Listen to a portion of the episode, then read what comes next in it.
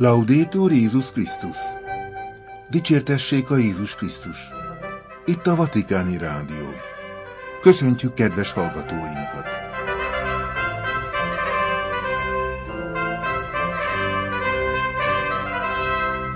A mikrofonnál Vértesajai László.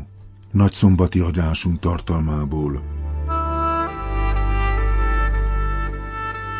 A béke hangjai a háború világában. Nagypénteki keresztút a Kolosseumnál. Az üres sír, Janka Ferenc atya elmélkedése húsvét vasárnapra. A béke hangjai a háború világában. Nagypénteki keresztút a Kolosseumnál. Nagypénteken este negyed tízkor kezdődött a hagyományos keresztúti ájtatosság, mint egy 20 ezer hívő jelenlétében. A Via Crucis 14 állomásának szövegét Ferenc pápa az apostoli útjai és egyéb alkalmak során hallotta. A szövegek összegyűjtését a római kúria néhány dikasztériuma gondozta. A Szent Atya a téliesre fordult idő miatt személyesen nem vett részt a szertartáson, hanem a Szent Márta házból követte a közvetítést. Ferenc pápa távollétében a szertartást Angelo de Donatis bíboros, a Szent Atya római helynöke vezette. Ferenc pápa bevezető imádsága. Signore Gesù, tu sei la nostra pace. Úr Jézus, te vagy a mi békénk. Szenvedésed előtt ezt mondtad, békét hagyok rátok, az én békémet adom nektek. Nem úgy adom nektek, ahogy a világ adja. Urunk, szükségünk van a te békédre, arra békére, amelyet saját erőnkből nem tudunk megteremteni. Jézus, aki értünk átölelted a keresztet, néz, békét szomjazol földünkre, ahol továbbra is testvéreid vérét ontják, és ahol a háborúban fiaikat vesztett anyák könnyei, a te szent anyád könnyeivel vegyülnek. Urunk, te is megsuradtad Jeruzsálemet, mert nem ismerte fel a béke útjait. Ma este éppen a Szentföldről indul meg nyomodban a keresztútja. Miközben végigjárjuk azt, szenvedésedről elmékedve, amely a világban a béke hiánya miatt szenvedett és szenvedő testvéreink fájdalmában tükröződik, elmélyedünk azokban a tanúságtételekben és visszhangokban, amelyek részben utazásai során jutottak el a pápa fülébe, szívébe. A béke visszhangjai ezek, amelyek ezen darabokban megvívott harmadik világháború idején virágoznak ki. Kiáltások, amelyek olyan országokból és térségekből szólannak meg, ahol ma is erőszak, igazságtalanság és szegénység dúl. Minden hely, ahol konfliktusokat, gyűlöletet vagy üldöztetéseket szenvednek el, jelen van a mostani nagypéntek imájában. Első állomás, halálra ítélik Jézust. A béke hangjai a Szentföldről. Barabba o Gesù? Barabás vagy Jézus? Választaniuk kell. Úgy tűnik, a Szentföldön mindig Barabást választjuk. Mintha az erőszak lenne az egyetlen nyelv, amelyet beszélünk. Az igazságosságnak és a megbocsátásnak nem sikerül szóba állni egymással. Ebben a gyűlölettől és haragtól jellemzett környezetben is az a hivatásunk, hogy döntsünk és állás foglaljunk. Krisztus arra hív minket, hogy ne Pilátus és a tömeg mécéjét használjuk, hanem ismerjük el egymás szenvedését, kezdjen párbeszédbe az igazságosság és a megbocsátás, kívánjuk minden ember üdvösségét, a latrokét is, még Barnabásét is. Seconda stazione. Második állomás. Jézus vállaira veszi a keresztet. A béke hangjai Nyugat-Afrikából. Keresztutam hat évvel ezelőtt kezdődött, La mia via crucis cominciò sei anni amikor elhagytam városomat. 13 napnyi utazás után elérkeztünk a sivatagba, amelyet nyolc nap alatt szeltünk át. Kiégett autókat, üres vizes kannákat, holtesteket láttunk, míg nem elérkeztünk Líbiába. Aki még nem fizette ki az emberkereskedőknek az átkelés díját, azt bezárták, és addig kínozták, amíg nem fizetett. Végül több mint száz emberrel együtt zsúfolottam be egy gumicsónakba. Később újra dolgozni kezdtem, hogy kifizethessek egy újabb átkelést. Ez már a hatodik alkalom volt. Quarta stazione. Negyedik állomás. Jézus találkozik anyjával. A béke hangjai egy dél-amerikai édesanyától. 2012-ben gerillák által kihelyezett bomba felrobbanása letépte egyik lábamat. A repeszek tucatnyi sebet okoztak a testemen. Arra emlékszem, hogy az emberek ordítoztak, és mindenhol vér folyt. Ennél azonban sokkal jobban megrémített annak a látványa, hogy a hét hónapos kislányon vérben fürdik. Arcába üvegcserepek fúródtak. Ilyen lehetett Máriának látni Jézus feldagadt és véres arcát. Köszönetet mondok Jézusnak és anyjának, hogy ráébredtem. Nem időveszteség az, ha felszállítom mások könnyeit. Ez a legjobb orvosság önmagam gyógyítására. Ötödik állomás. Cirenei Simon segít Jézusnak. Viene aiutato dal Cireneo. A béke hangjai három, afrikai, dél-ázsiai és közel-keleti migránstól. Utazás az életem. Elmenekültem a bombák, a kések, az éjség és a szenvedés elől. Bezsúfolottam egy kamionba, elrejtőztem a rakomán között. Veszélyes bárkára dobtak. Mégis folytattam az utamat, hogy biztonságos helyre érjek, ahol szabadság és lehetőségek várnak, ahol adhatok és kaphatok szeretetet. Gyakorolhatom a hitemet, ahol valóban remélhetek. Lesz-e nekem is vajon egy cirenei Simonom? Settima stazione. Hetedik állomás. Jézus másodszor esik el. A béke hangja két észak-afrikai tizenévestől. Johnson vagyok, és 2014 óta élek egy másik menekült táborban, a B-blokkban, a kettes szektorban.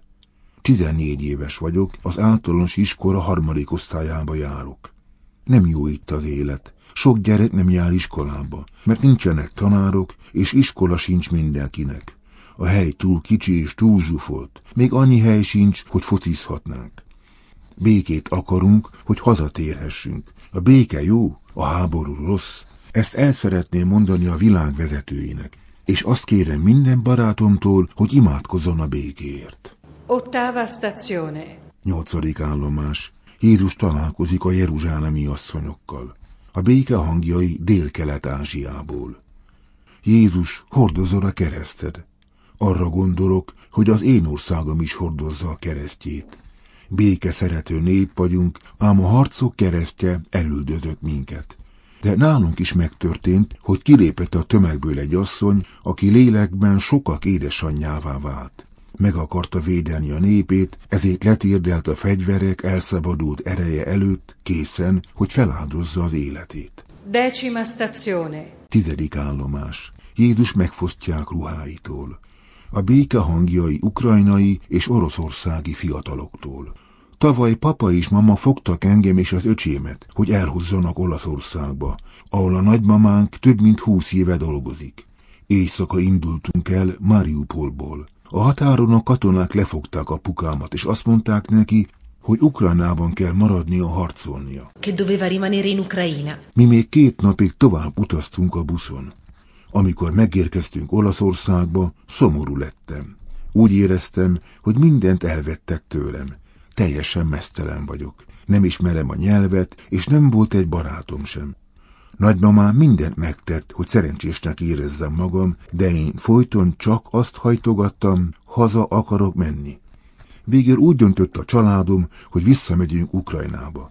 Itt továbbra is nehéz a helyzet, mindenhol háború van, a város elpusztult.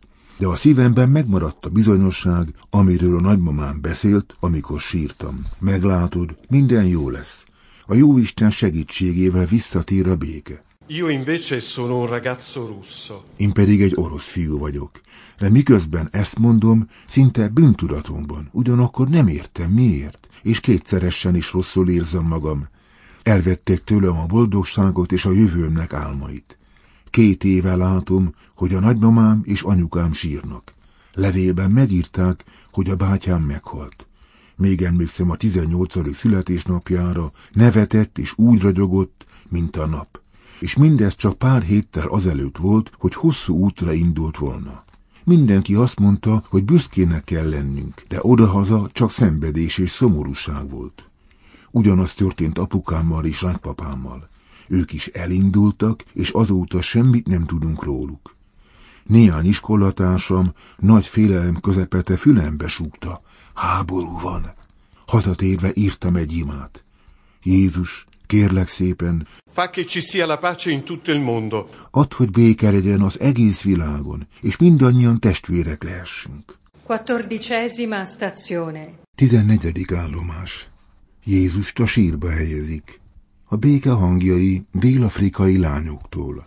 Péntek este volt, amikor a lázadók betörtek a falunkba. Akit csak tudtak, túlszul ejtettek. Elvittek mindenkit, akit találtak. Szerencsére egy nap, amikor leküldtek a folyóra vízért, meg tudtam szökni. Térségünk ma is könnyek és fájdalom földje. De tudjuk és hisszük, hogy a sír nem a végső hajlékunk, hanem mindannyian meghívást kaptunk az új életre a mennyei Jeruzsálemben. A záró imádságot De Donatis bíboros mondta. Signore Gesù, parola eterna del Úr Jézus, az örök atya igéje, értünk csöndélettél.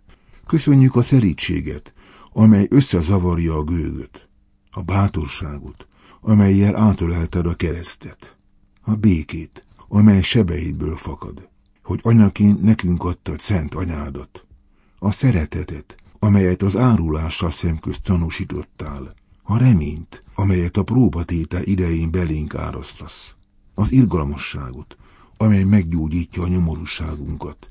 Köszönjük a megbocsátást, amelyet felkínáltál gyilkosaidnak. És köszönjük, Úr Jézus, a fényt, amelyet éjszakánkban gyújtottál, és hogy kiengesztelve minden megoszlást testvérekké, ugyanannak a mennyei atyának a gyermekeivé tettél minnyájunkat.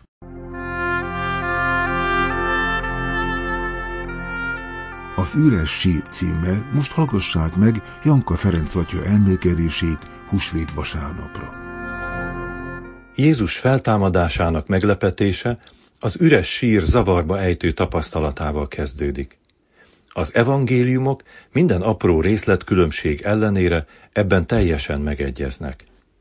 A sír üressége a világ teremtésének kozmikus ürességét is megidézi. A föld puszta volt és üres, sötétség fette a mélységeket. Ez az első üresség, noha teljesen ártatlan semmi, mégis megrendítő. Talán nem is véletlen, hogy sem a mítoszok, sem a görög gondolkodás nem merészkednek idáig. A pogány teremtés elbeszélések valamiféle örök istenség véréből vagy magjából eredeztették a világot, ami aztán egy örök körforgásban van. A görög bölcselet is a keletkezés és a végnélküliség elgondolásába emeli a kezdet és a vég kérdését. Úgy gondolták, hogy az ember evilági léte lelkének halhatatlan természete miatt csak átmeneti. Az anyagi világ változásai pedig az első anyag örök létére vezethetők vissza. A Biblia azt tanítja, hogy mindent Isten teremtett. Isten szólt és lett. János prológusa ezt már Isten igéjéhez kapcsolva fejti ki. Minden általa lett, és nélküle semmi nem lett, ami létrejött. A kreáció ex nihilo, a semmiből való teremtés filozófiai teológiai fogalma már a keresztény teremtéstan szakkifejezése. Itt a semmiből nem valamilyen alapanyag visszacsempészését jelenti, hanem éppen azt, hogy Isten mindenféle előzmény nélkül teremt. Úgy, hogy sem magából, sem másból nem használt fel semmit a világ megalkotásához. A semmiről való gondolkodás aztán különféle irányokat vesz. Az egyik ilyen a hiányjal kapcsolatos. A bűnről nagy teológusok beszélnek úgy, mint ami nem létezik, ami tulajdonképpen léthiány. Teljesen félreértenénk azonban ezt az elgondolást, ha azt hinnénk, hogy ebből azt következik, hogy igazából nincs is bűn. A bűn a szükséges jó hiánya, priváció boni débiti. Nem olyasmi, ami jó lenne, ha lenne, de meg vagyok nélküle is. A priváció megfosztottság. Olyan, mint a betegség, ami voltak éppen fájdalmas egészséghiány. Ráadásul van fertőző betegség is, ami, így értve, ragályos egészséghiány, hiszen tovább terjedve sokak szenvedését és halálát okozhatja. Az önmagában ártatlan semmi tehát valaminek a hiányaként nagyon is veszélyessé válhat. Homérosz eposzának főhőse éppen így jár túl a gonosz Küklops, Polyphémos eszén, akinek így mutatkozik be. Senki se ez nevem, így hívnak, hogy senki se otthon, édesanyám meg apám, és minden többi barátom. Mikor aztán Odysseus menekülése érdekében megvakítja az óriást, és ennek fájdalmas üvöltésére összefutnak a többiek, és kérdezik, hogy kibántott, akkor így felel. Társak, senki se öl meg csellel, senki erővel. Homérosz leleményes iróniával villantja fel azt az igazságot, hogy emberi létünket nem a semmi és a senki fenyegeti, hanem a hiány, a lét, az egység és a harmónia, az igaz, a jó és a szép hiánya. Korunk irodalmában ez a léthiány József Attila soraiban a reménytelenség és egzisztenciális szorongás színeit ölti. A semmi ágán ül szívem, kis teste hangtalan vacog. Köréje gyűlnek szeliden, s nézik, nézik a csillagok. Adi a lét és boldogság hiány terhével a hátán Isten felé közeledik. Batyum, a legsúlyosabb nincsen. Utam a nagy nihil, a semmi, a sorsom menni, menni, menni, s az álmom az Isten. Heidegger a magányt az együttlét hiány moduszának, negatív moduszának nevezi. Gondolatát folytatva a szomorúságot az öröm, a boldogtalanságot a boldogság hiánymoduszának tarthatjuk. A semmi így számunkra a mindenség fenyegető és fájdalmas hiányaként is érthető és érzékelhető. A hiánytól és az ürességtől való félelem azonban helytelen irányba is csábíthat. Tolstoy a Családi Boldogság című novellájában egy kis faluból a nagyvárosba kerülő fiatal feleség visszaemlékezését osztja meg velünk, aki boldognak induló házassága megromlásáról így val.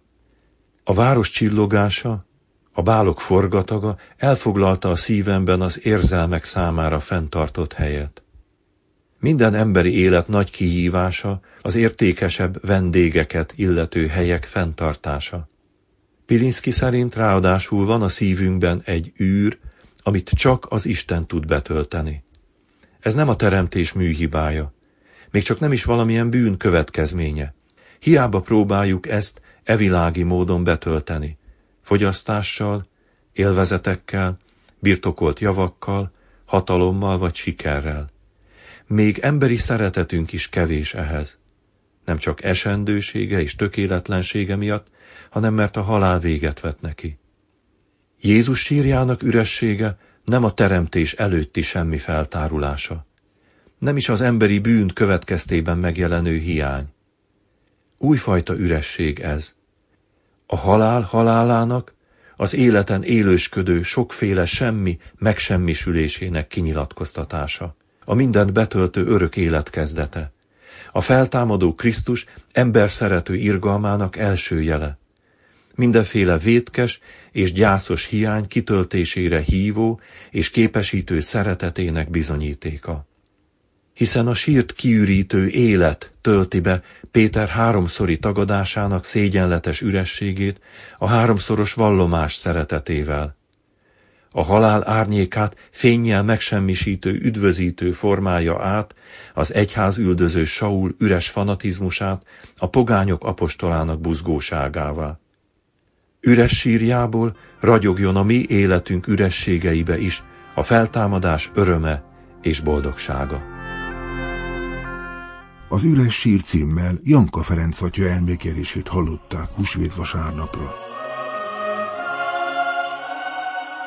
Itt a Vatikáni Rádió, kedves hallgatóink, megváltó úrunk azért támad fel, hogy mindörökké velünk legyen. Visszatérése a sírból béke és öröm.